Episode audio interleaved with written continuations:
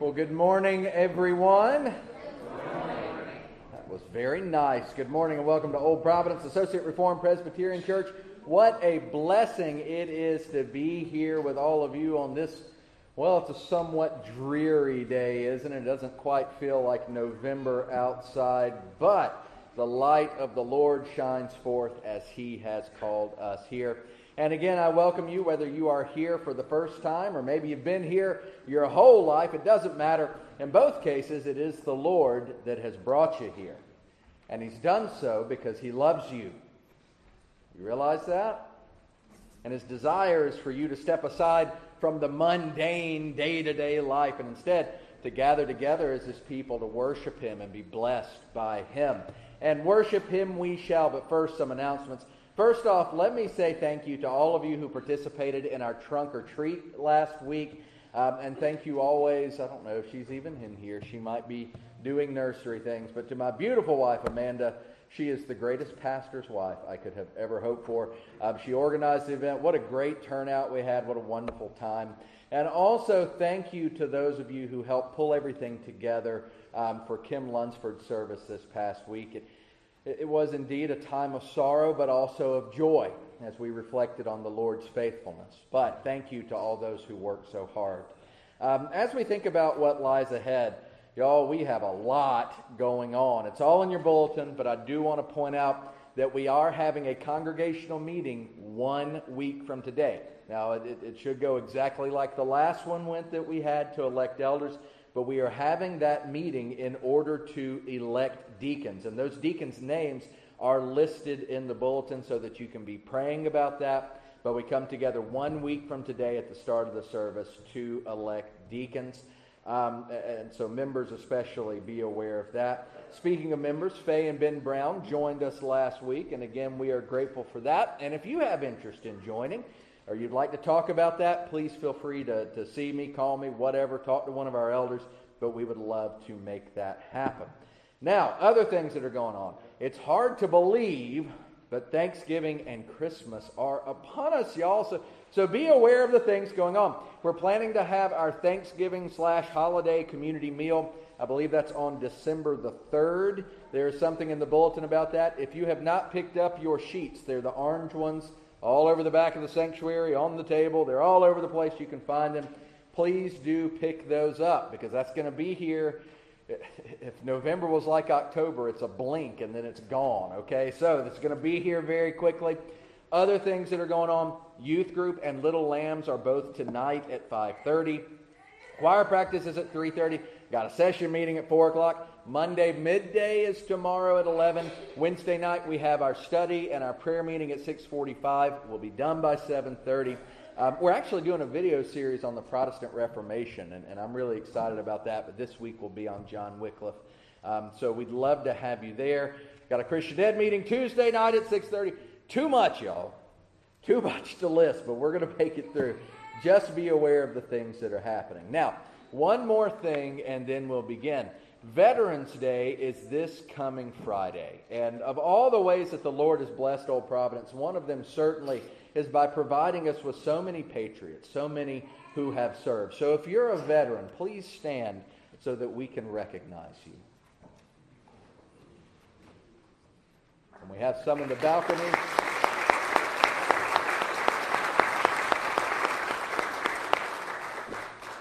Gentlemen, we thank you all so much for your service to our nation, and not just a nation, but to us here in Spotswood. So thank you for your service. Now, again, I welcome you all. What a joy it is to have this time together. We are here to worship, so let's now prepare our hearts for worship as Donna leads us in the prayer.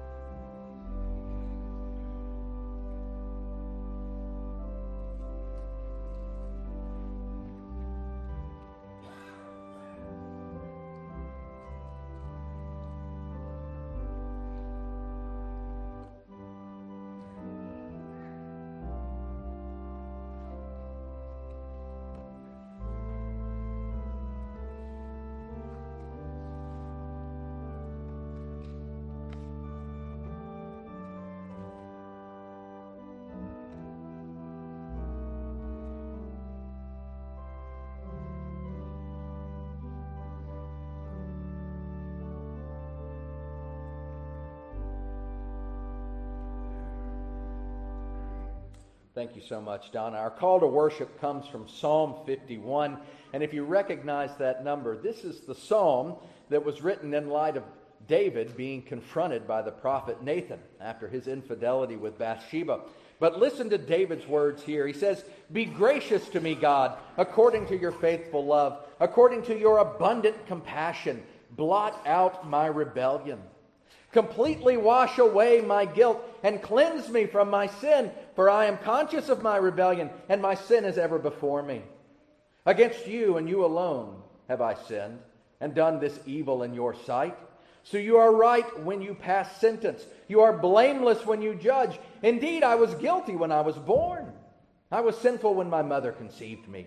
Surely you desire integrity in the inner self, and you teach me wisdom deep within. Purify me with hyssop, and I will be clean. Wash me, and I will be whiter than snow. Let me hear joy and gladness. Let the bones you have crushed rejoice. Turn your face away from my sins and blot out all my guilt. Created me a clean heart, O God, and renew a right spirit within me. Do not banish me from your presence or take your Holy Spirit from me. Restore to me the joy of your salvation and sustain me by giving me a willing spirit." My friends, though we are called here today to worship the Almighty God, we come as sinners, yet we are sinners saved by grace. We have this righteousness. We have this cleanness, not based on the works that we have done, not based for anything that we paid for. Instead, we are washed clean by the blood of Jesus Christ.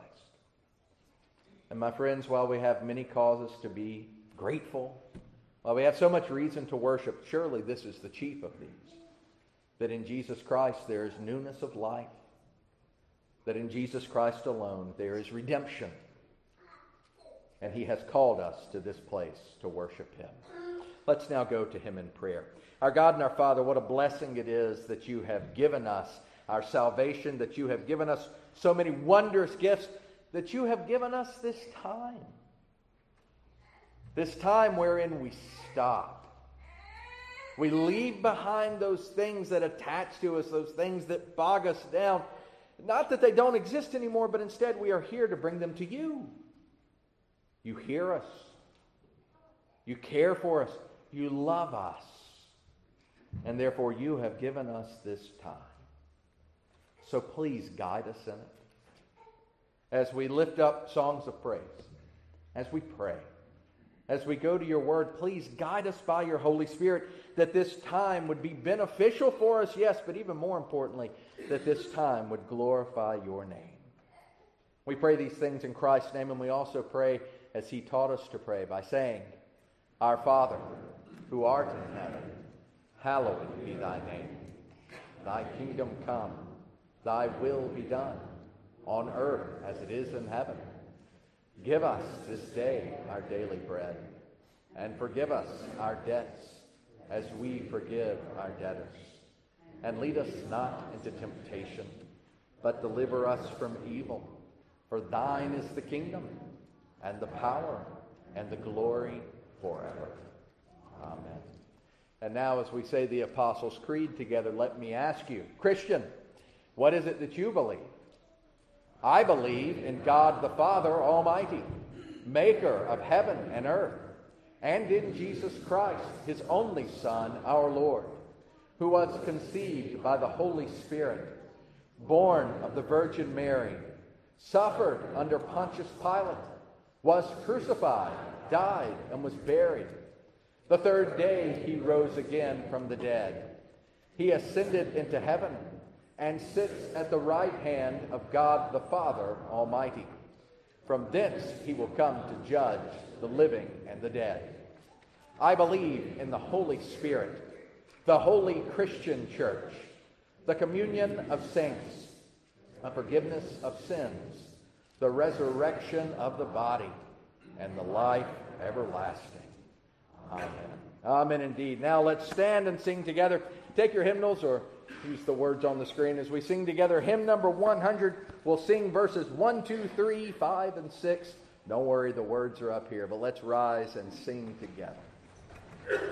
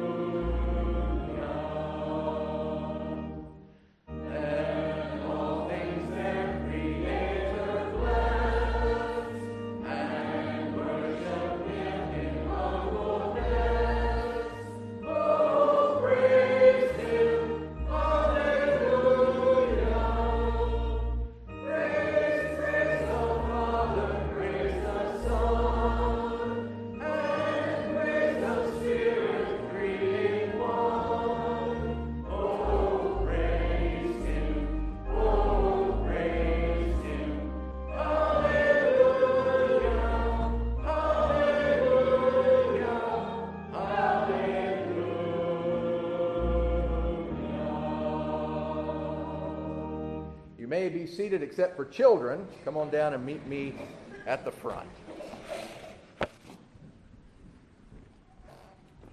Alrighty. May have to scooch in today. Yes. Good job. Nice and close. That's good. We're still, wait a second. There we go. Gabe's found a place. Well, good morning, everybody. Good morning. And how are we this fine Sunday morning? Good. Well, that's good. I hope that everybody has had a good week. I know that some of you had an exceptional week because I saw how much candy you got this past Sunday night at the trunk or treat, right? Candy is a great part of Halloween, but you know, not everything is so great about Halloween because sometimes that's a time when people talk about scary things, all right? Lots of scary things out there. One day like today, or on a day like today when it's kind of dark and gloomy outside, there isn't much sunshine, our minds can wander to those things that might frighten us, right? Some things that we have seen that we maybe shouldn't have seen, and that's how our minds work sometimes. Sometimes even the dark can be very scary.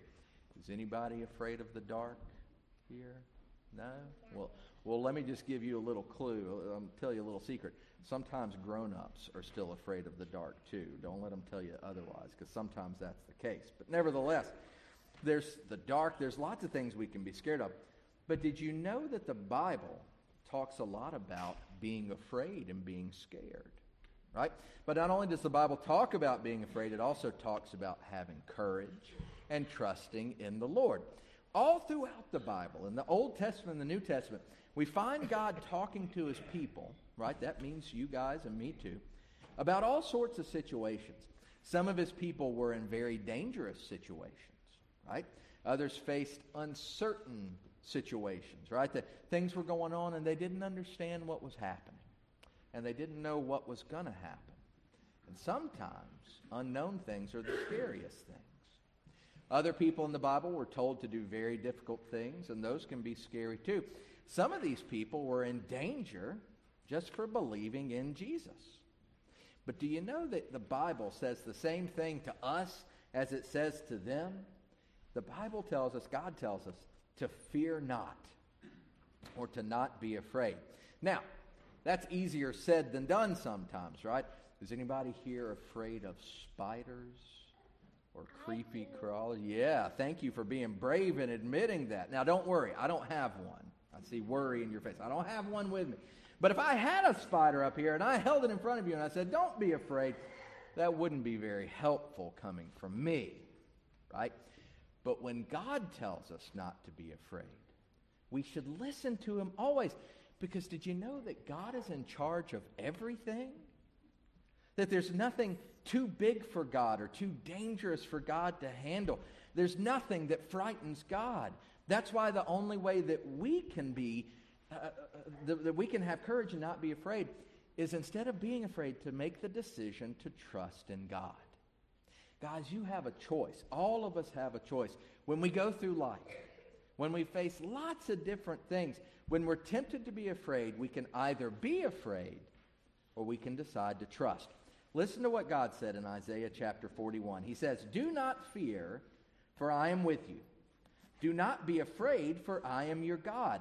I will strengthen you. I will surely help you. I will uphold you with my righteous hand. You know what that means? It means that God is always with you. God is always there no matter what situation you face.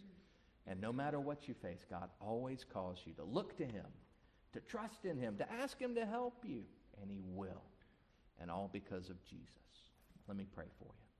Our Father, I thank you for these children, and I thank you for the lives that you have given them and their future that rolls out before them. I pray that you would bless them in it. I pray that when fearful things come, they would remember to trust in you. I pray the same thing for myself and for all of us grown-ups in here too, because we need that reminder that you're in charge and you call us to trust in you. Help these children and the rest of us to trust in you always. And I pray it in Jesus' name. Amen. All right, you guys can go. Right this way.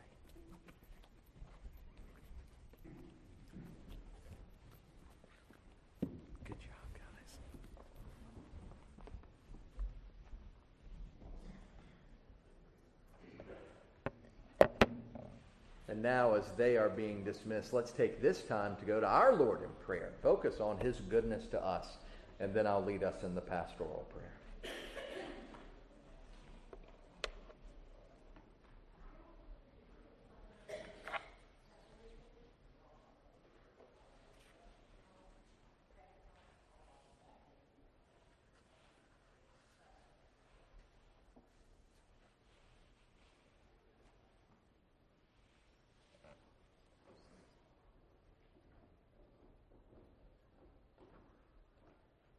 Eternal God and Heavenly Father, what a blessing it is to know and love you. What a blessing it is to know that you are always with us, so that when you tell us to not be afraid, to not fear, we know that you tell us that from your position of ultimate authority, pure sovereignty, where you're in charge of all things.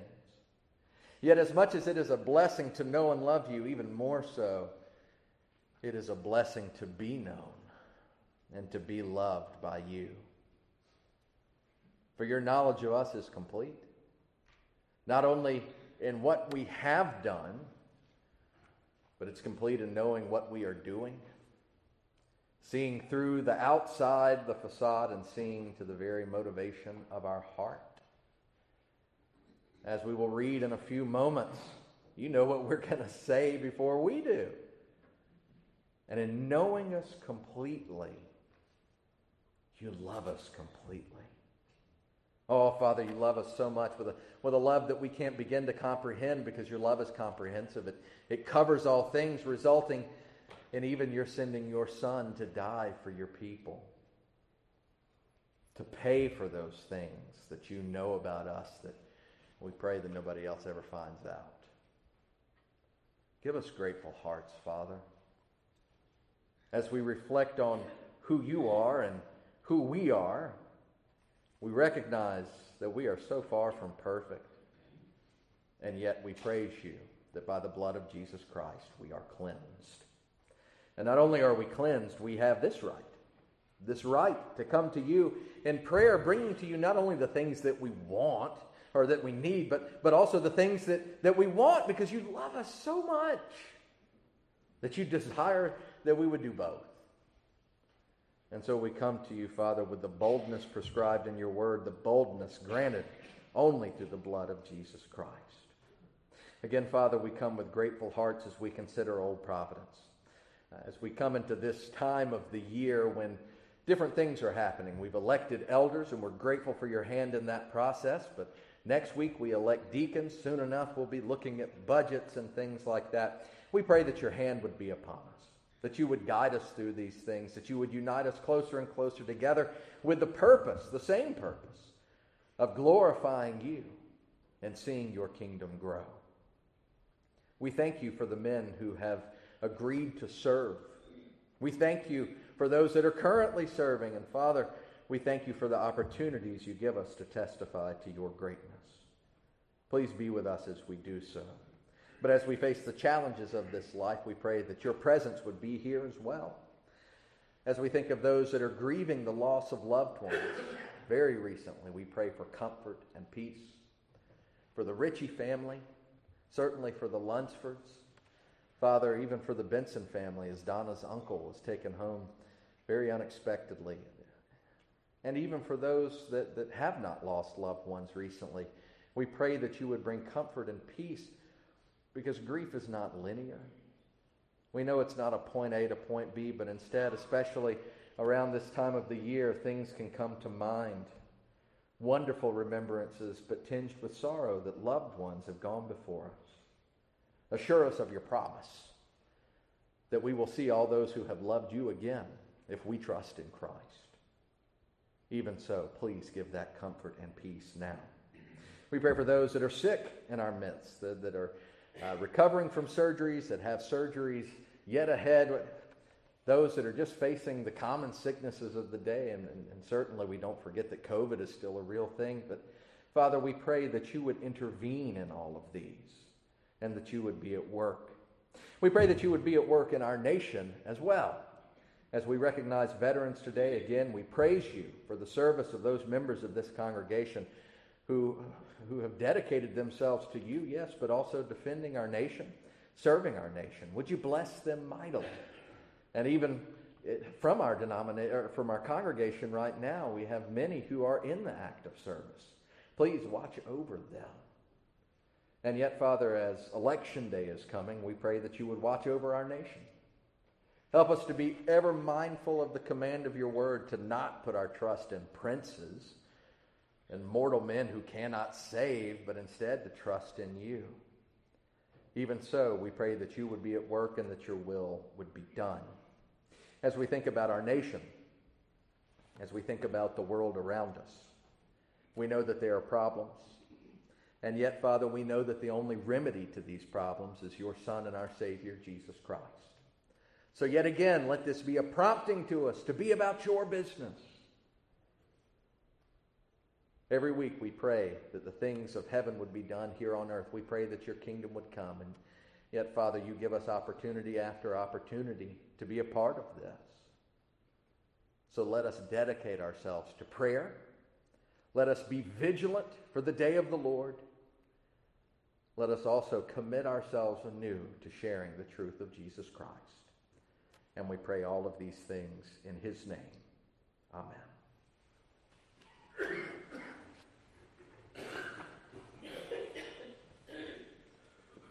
Well, I am excited to continue along with you today in our study on the Holy Spirit as we consider and we continue to ask the question, who is the Holy Spirit? And as a result of asking that question, what does the Holy Spirit mean for our lives? What are the implications of who the Spirit is for you and for me? Now, last week, we really started digging into this. We were in the beginning, Genesis chapter 1, the very beginning, actually, the first two verses of the Bible, because they point us to the fact that the Holy Spirit is the Spirit of God.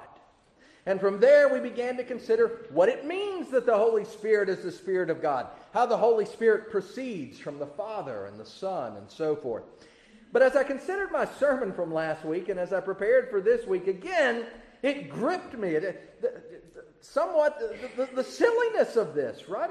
And I guess silly is the word for it. That we have to have these times, that we need to have this focus. Because isn't the Holy Spirit God? The answer, of course, is yes. The Holy Spirit is God, the Holy Spirit, part of the Trinity, part of the Godhead. And yet, it seems that we know the least about the Holy Spirit of the members of the Trinity. And last week we talked about why this is the case, at least to a certain extent. But hopefully in the midst of our study, even though we're only a couple of weeks in, hopefully you've seen just how detrimental the Holy Spirit is to your life. How necessary the Holy Spirit is. After all, again, the Holy Spirit is the Spirit of God in your life. And where we left off last week was with this wonderful example of the Holy Spirit being the Spirit of God in Psalm 139. And so this is where we are going to pick up this week as we continue to answer this question. Who is the Holy Spirit? What does the Holy Spirit mean for our lives? What does it mean that he's the Spirit of God? So, please take your Bibles and turn with me now to Psalm 139. That's where we're going to be today. Psalm 139. We will turn elsewhere also, but this is where we're going to start. And we're going to start reading in verse 1 of Psalm 139. But before we read anything, let's go to our Lord in prayer. Our God and our Father, as we come to your word now, we pray that you would guide us. As I've already mentioned, we come into this territory that, well, it's somewhat mystical, but needlessly so. Somewhat controversial, and again, needlessly so. Instead, help us by your Holy Spirit. Guide us by your Holy Spirit. Help us to see the truth of your word and what it means that your Holy Spirit is your Spirit at work in our lives. Please guide us now when we pray it in Christ's name. Amen. So, we are in Psalm 139, beginning in verse 1. Hear now the word of the Lord. It says, Lord, you have searched me and known me. You know when I sit down and when I stand up. You understand my thoughts from far away. You observe my travels and my rest. You are aware of all my ways. Before a word is on my tongue, you know all about it, Lord. You have encircled me. You have placed your hand upon me. This wondrous knowledge is beyond me. It is lofty.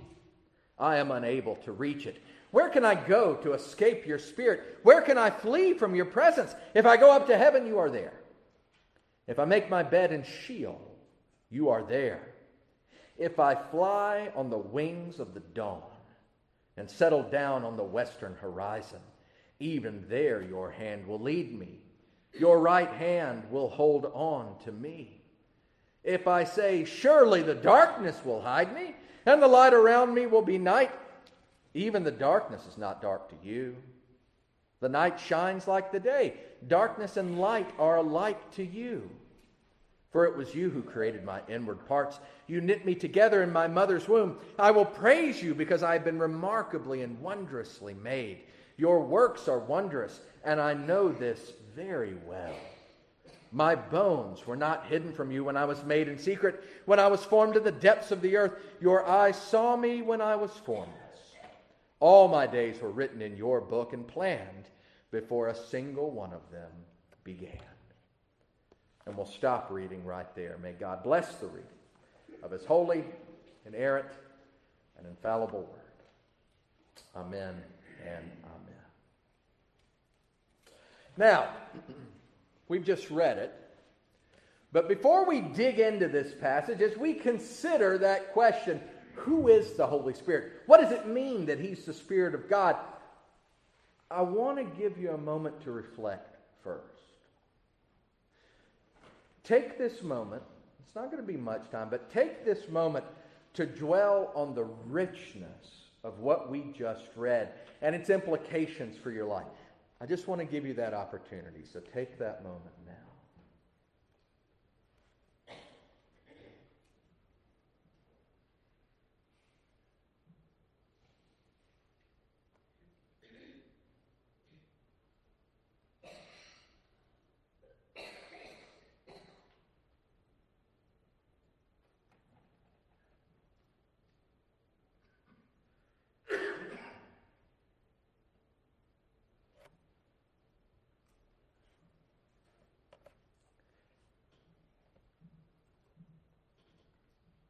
Well, I hope that you've just taken the opportunity that I gave you.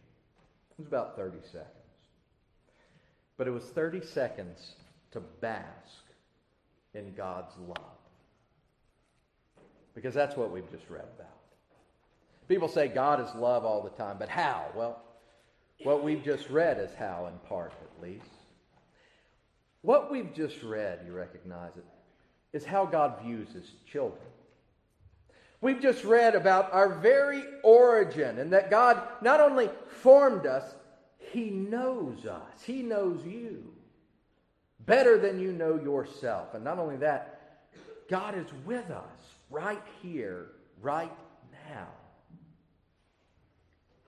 And if that doesn't shock you, if that doesn't amaze you, remember who you're dealing with.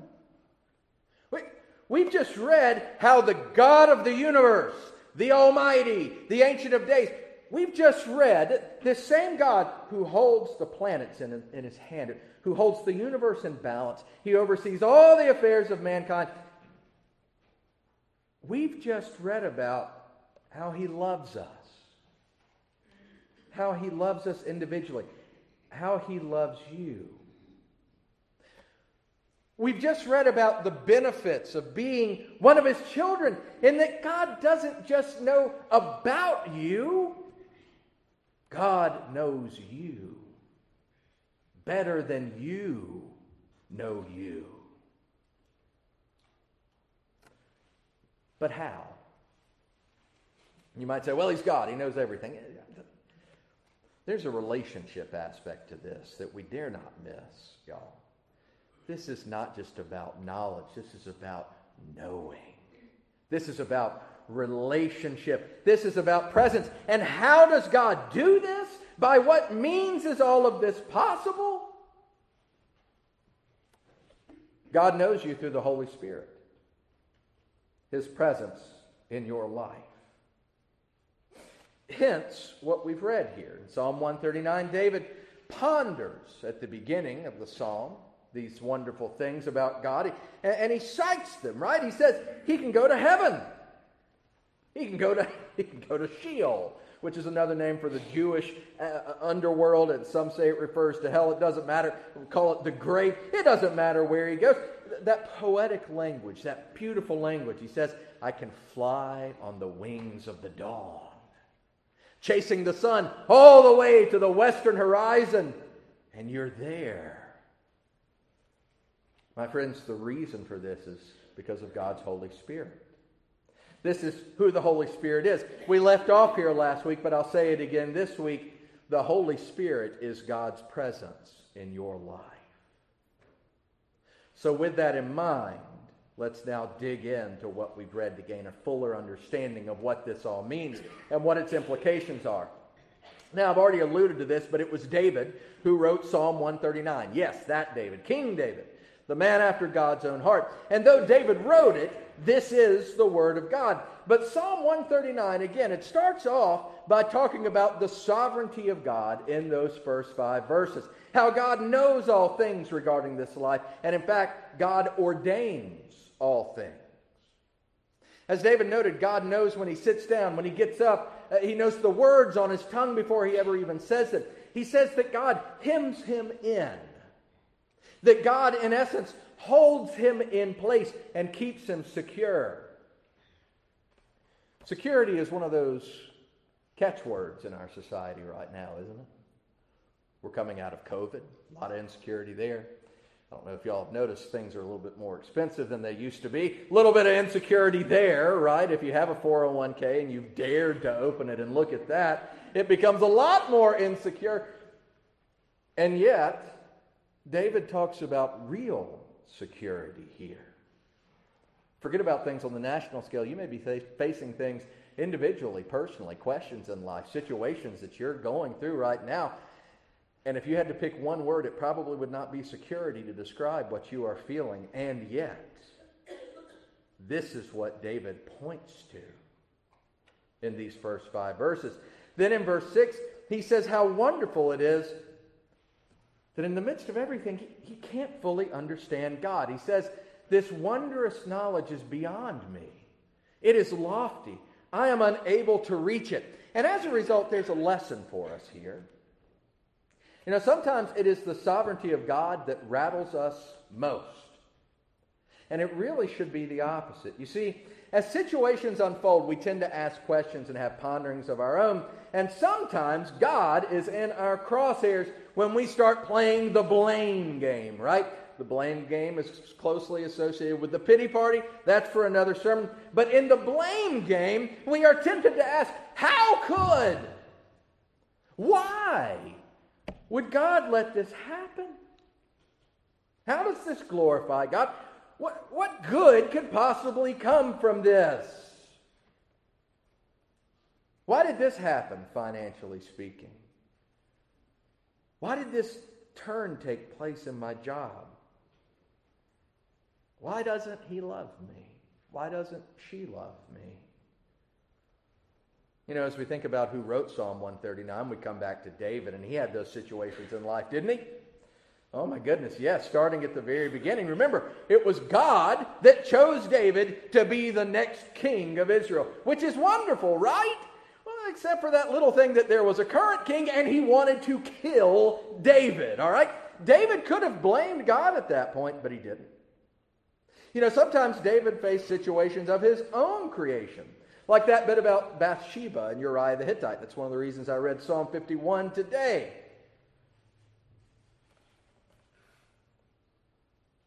That terrible time when David, king of Israel, was confronted by Nathan the prophet about the man with only one little lamb and the thief that came and stole it.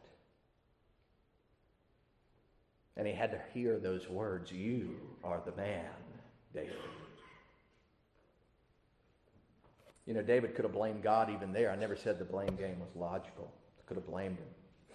But as we reflect on what David said in Psalm 139, what do we find instead? We find that David is filled with gratitude that he can't fully comprehend God, that he can't fully grasp why God does what he does. Y'all know one of my favorite books is Moby Dick, right? As Father Maple said in Moby Dick, at the end of his great sermon, he asked, "For what is a man that he should outlive the lifetime of his God?" In other words, who are we that we should fully understand God, that we should be able to put God in a tidy little box with a bow on top to be unwrapped whenever we want him? Hasn't God, in fact, told us? Isaiah 55:9, "For as the heavens are higher than the earth, so are my ways higher than yours, and my thoughts than your thoughts." Yes, David shows us here the difference between someone that loves and trusts God and someone who doesn't. For as David contemplates all of these things, it would have been his own life that was going through his mind. And yet he praises the Lord. We talked about this last week, but we fool ourselves if we think we're going to understand everything and be able to plot everything out on a timeline just so. As David ponders God's knowledge, God's ways, he is grateful he doesn't get it, and David isn't alone. We find the same thing from the Apostle Paul in Romans 11. We find the same thing from Job in Job 38 when God confronts him out of the whirlwind. So as you dwell on the sovereignty of God, why God does what he does, how God does what he does, as you examine your life, are you grateful? Now, that's not the main thrust of this sermon, but I can't preach through these first verses and not ask this question in light of what we see on display. Are you grateful? But it's in that next verse, verse 7, that David really lays it down, and he asks that rhetorical question which we asked last week. He asked, "Where can I go from your spirit?" And he's talking to God. "Where can I flee from your presence? If I ascend to heaven, you're there." And he goes down the list at that point.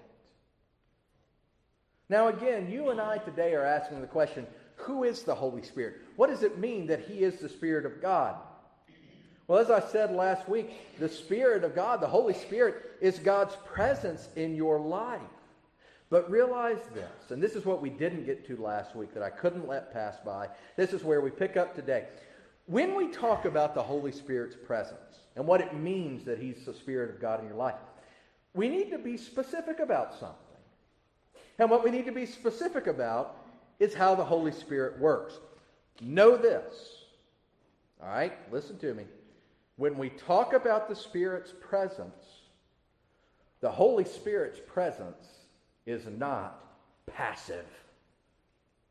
We're not talking about the Holy Spirit as just being a feature in your life to be used when you want, like he's some celestial, divine AAA card. You know, you got AAA, "Oh, I locked my keys in my car, better call AAA." Don't treat the Holy Spirit like that and say, "Oh, my life is falling apart, better call on the Holy Spirit." That is not how the Holy Spirit, being the Spirit of God, works. According to God's Word, it is the Spirit of God that, getting back to verse 5, that hems God's people in, that encircles us, that is the hand of God on us as God carries out his will in your life. According to David in our passage, the Spirit is comprehensively involved in life. And guess what? If you are a follower of Jesus Christ, the Holy Spirit is comprehensively involved in your life. That means totally, completely involved. That means there isn't one component of your life, there isn't one feature of your life that's out of reach by God through his Holy Spirit, and that includes the things that you'd rather not think about. That includes those things from the past that you scratch your head and you wonder why. That might even include today when you woke up and said, though you might not have articulated it in this way, you might have thought, you might have felt, "I didn't know life would be like this." You know, sometimes there's just a sigh that we can make, but God sees through the sigh. He knows what we're facing. There isn't one feature of your life that's out of reach for God by his Holy Spirit. So as a result, the implication of this text is that your relationship with the Holy Spirit is of utmost importance. Your level of trust in the Holy Spirit is fundamental to your well-being. Your level of reliance on the Holy Spirit is crucial. And as a result, submitting to the Holy Spirit is crucial for your life. Now, I don't want you to be nervous. This is something that, again, we don't often talk about in the Presbyterian church. But it is a thing, you know, submitting to the Spirit. Consider our passage, Psalm 139. Isn't the overall tone that of submissive gratitude? David knows that God's Spirit fills and directs his life, and he's grateful for it. David knows he can't run from the Spirit or hide from the Spirit, and he shows forth his gratitude. So we know that submitting to the Spirit is present in Psalm 139, but it's not unique to this passage. In fact, you can see a thread of submission to the Holy Spirit all the way through God's Word. A thread of knowing that the Spirit of God is God's presence in our lives. Consider those who submitted to the Spirit. It begins with Adam and Eve, cast out of the garden, trusting in God to provide, right? It goes to Noah in building the ark. We cannot forget that act of submission. What about Abraham when he's told to look to the stars? It was him submitting to the Holy Spirit that led him to trust that God's word was good, and thus becoming the father of God's people. What about Moses submitting to God's Spirit, both when he called him to go and deliver his people, but also as he led God's people? My goodness, the list goes on and on of those who submitted to the Spirit, of those who obeyed God and lived a life of faith. And it's not unique to the Old Testament. In fact, the early church, you see, continued on trusting in God and submitting to the Spirit. We even find explicit instructions about this in 1 Thessalonians 5. So go ahead and turn there with me. 1 Thessalonians chapter 5. Paul wrote 1 Thessalonians as a letter to the church in Thessalonica. And if you know anything about chapter numbers in 1 Thessalonians, you'll know chapter 5 is right there at the end. Now, I've said this often before in here. Realize that when the New Testament writers wrote, they were always in danger, right? They did not know about the next letter that they would be able to write. They're serving Christ Jesus, who was crucified. They remembered his word saying, don't think more highly of yourself than your master. They persecuted me. They will persecute you too. So as we read this, the last chapter, or at least a portion of it, from 1 Thessalonians, realize the gravity that of all the things that the apostle could write, of all the things he could say to the church in Thessalonica, he said this. We're going to start reading in verse 12 of 1 Thessalonians chapter 5. It says this. Excuse me. There we go. It says this. It says, we ask you, brothers, to respect those who labor among you and are over you in the Lord and admonish you, and to esteem them very highly in love because of their work. Be at peace amongst yourselves. And we urge you, brothers, admonish the idle, encourage the faint-hearted, help the weak, be patient with them all. See that no one repays anyone evil for evil, but always seeks to do good to one another and to everyone. Rejoice always. Pray without ceasing. Give thanks in all circumstances, for this is the will of God in Christ Jesus for you. Do not quench the Spirit. Do not despise prophecies, but test everything. Hold fast to that which is good. Abstain from every form of evil. Now, we're going to stop reading right there. Let me ask you, did you catch it? You might say, wait a second, it doesn't say anything about submitting to the Holy Spirit. And you're right. Well, technically, in terms of language. But instead, to be specific, we do find the Holy Spirit, and we find a very clear instruction in 1 Thessalonians 5:19 when Paul says, and this is God's word, when it says, do not quench the Spirit. It's there that we find the call to submit. The question is, what does it mean to quench the Holy Spirit? You know, we don't use that word very often, do we? In fact, about the only time we hear it used is in regard to thirst. And most often we hear about it used with Gatorade, right? The original thirst quencher. I don't know if you like Gatorade. I love this stuff. Isabella was under the weather a couple of weeks ago, and so we had to buy her some Gatorade. And no, I'm not being paid to advertise for Gatorade. In fact, Gatorade, if they see this, will probably say, we'd rather you not mention our name in any of your sermons anymore. But nevertheless, I'm going to say it.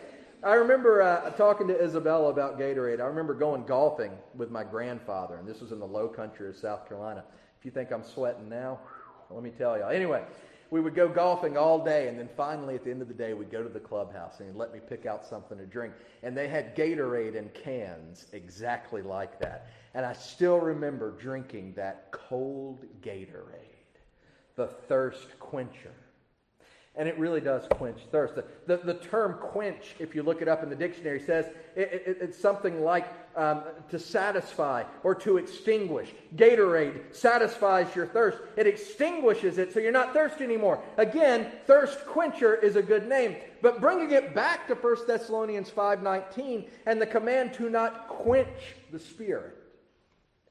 What God's Word says is to not extinguish the Spirit. Do not hamper the Spirit. The Spirit.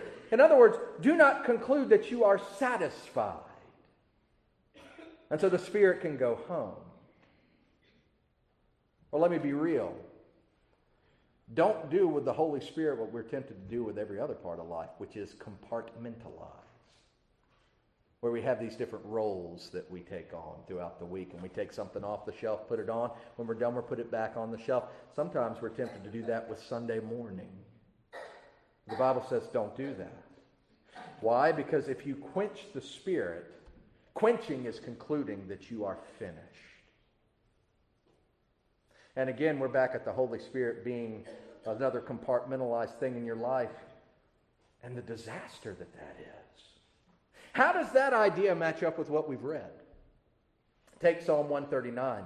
How does that match up with David's gratitude that the Spirit is always there in every part of his life? Put simply, this doesn't match up, this idea of quenching the Spirit. Instead, we are to submit to the Spirit. We are to be open to the Spirit. And you might say, okay, great, how? Well, put simply, that's what the rest of our text in 1 Thessalonians is all about.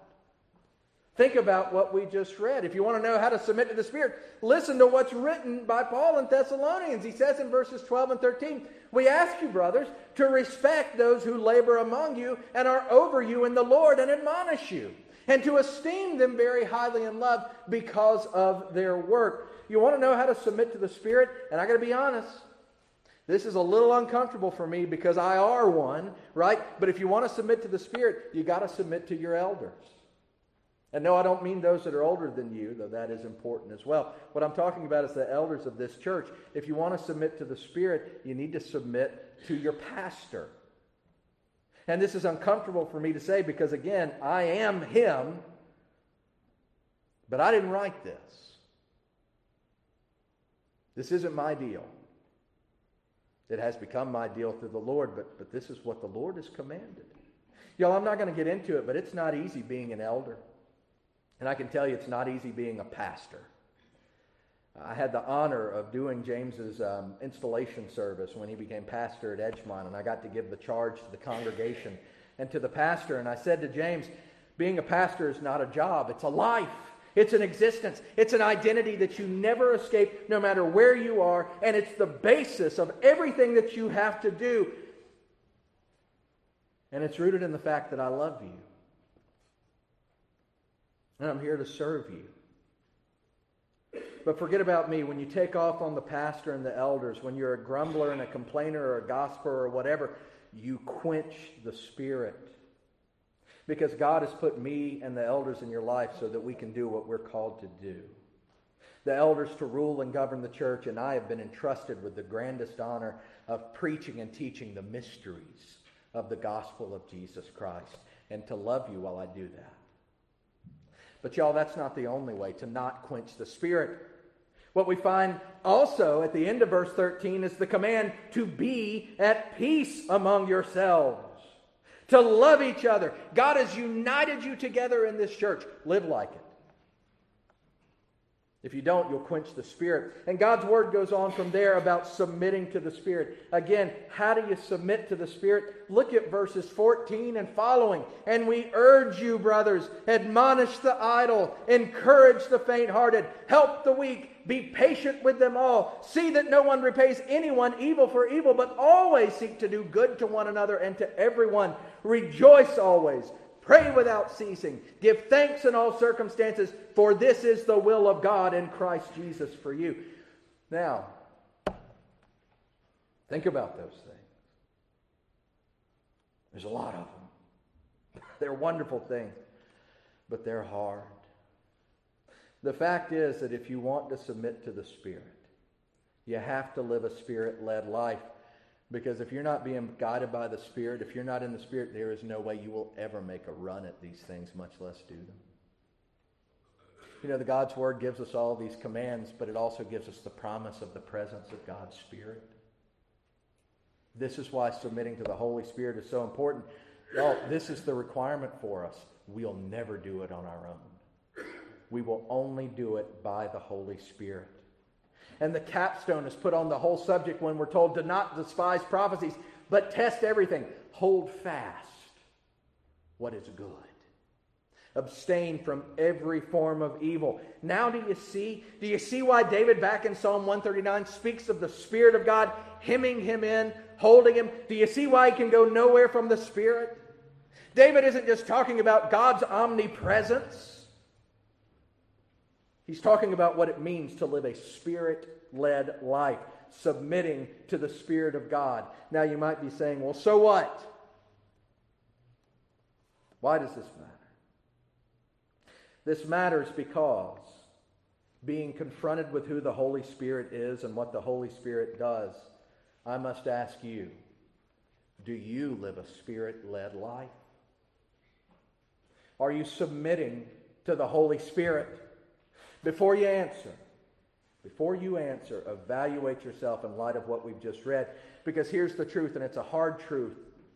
But I love you enough to tell you, if you examine yourself and you do not find any of the fruit of the Spirit, if you look at this list of things we've just been told to do in 1 Thessalonians 5, and you say, I don't do those things. If you look at what David said in Psalm 139 about cherishing the fact that we cannot fully understand God. And if you know you're angry with God, if you despise Him, if you're running from Him, if you tell Him again and again that you have no use for Him, and I know you wouldn't say it in those words, but if you have no use for His Word, guess what? You don't have any use for them. And it comes down to this. If you don't care about the Spirit, you don't know Jesus. It's a hard truth, but I love you enough to tell you, if you don't care about these things that God's Word says, you don't have the Spirit. And if you don't have the Spirit, you don't know Jesus. Again, I didn't write this. We saw it 2 weeks ago. If anyone does not have the Spirit of Christ, he does not belong to Him. So evaluate yourselves. And if you know that you don't know Him, if you want the Spirit, I'm here to tell you it will only be through Jesus Christ that you will have Him.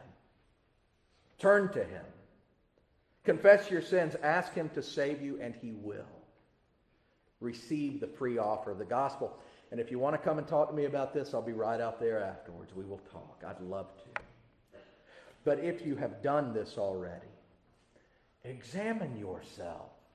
Search yourself. People ask this question of the church so often. They wonder why the church can't be like it was in the good old days and why the world has fallen apart and why this and why that. It comes down to submitting to the Spirit.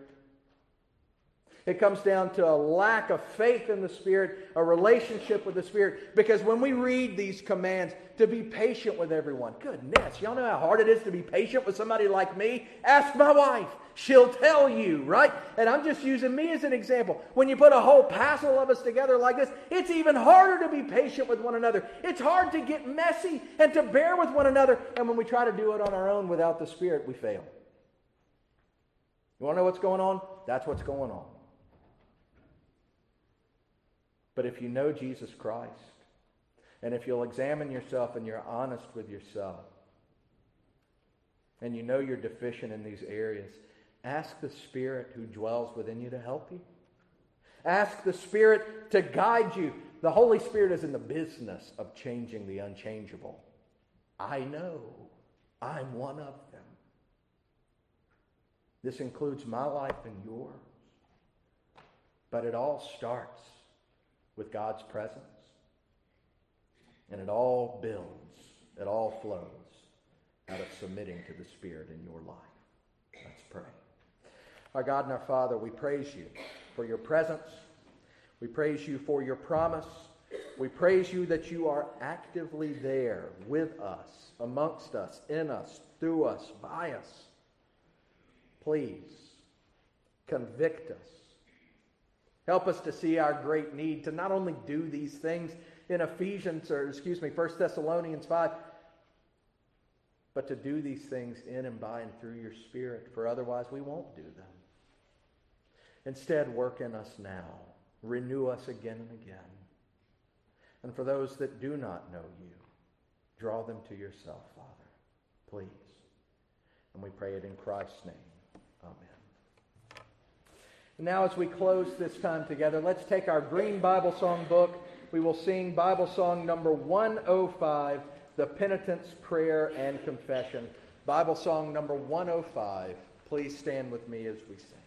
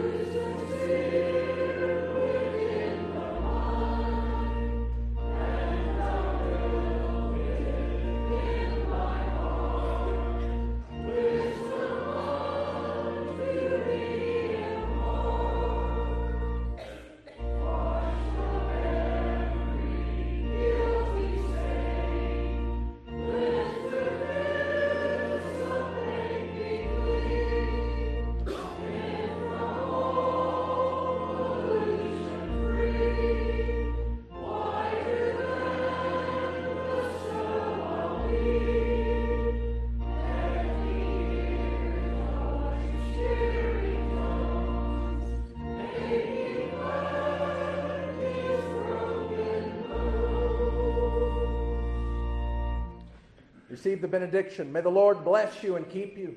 May the Lord cause his face to shine upon you and be gracious to you. May the Lord lift his countenance upon you and give you peace, both now and forevermore. Amen.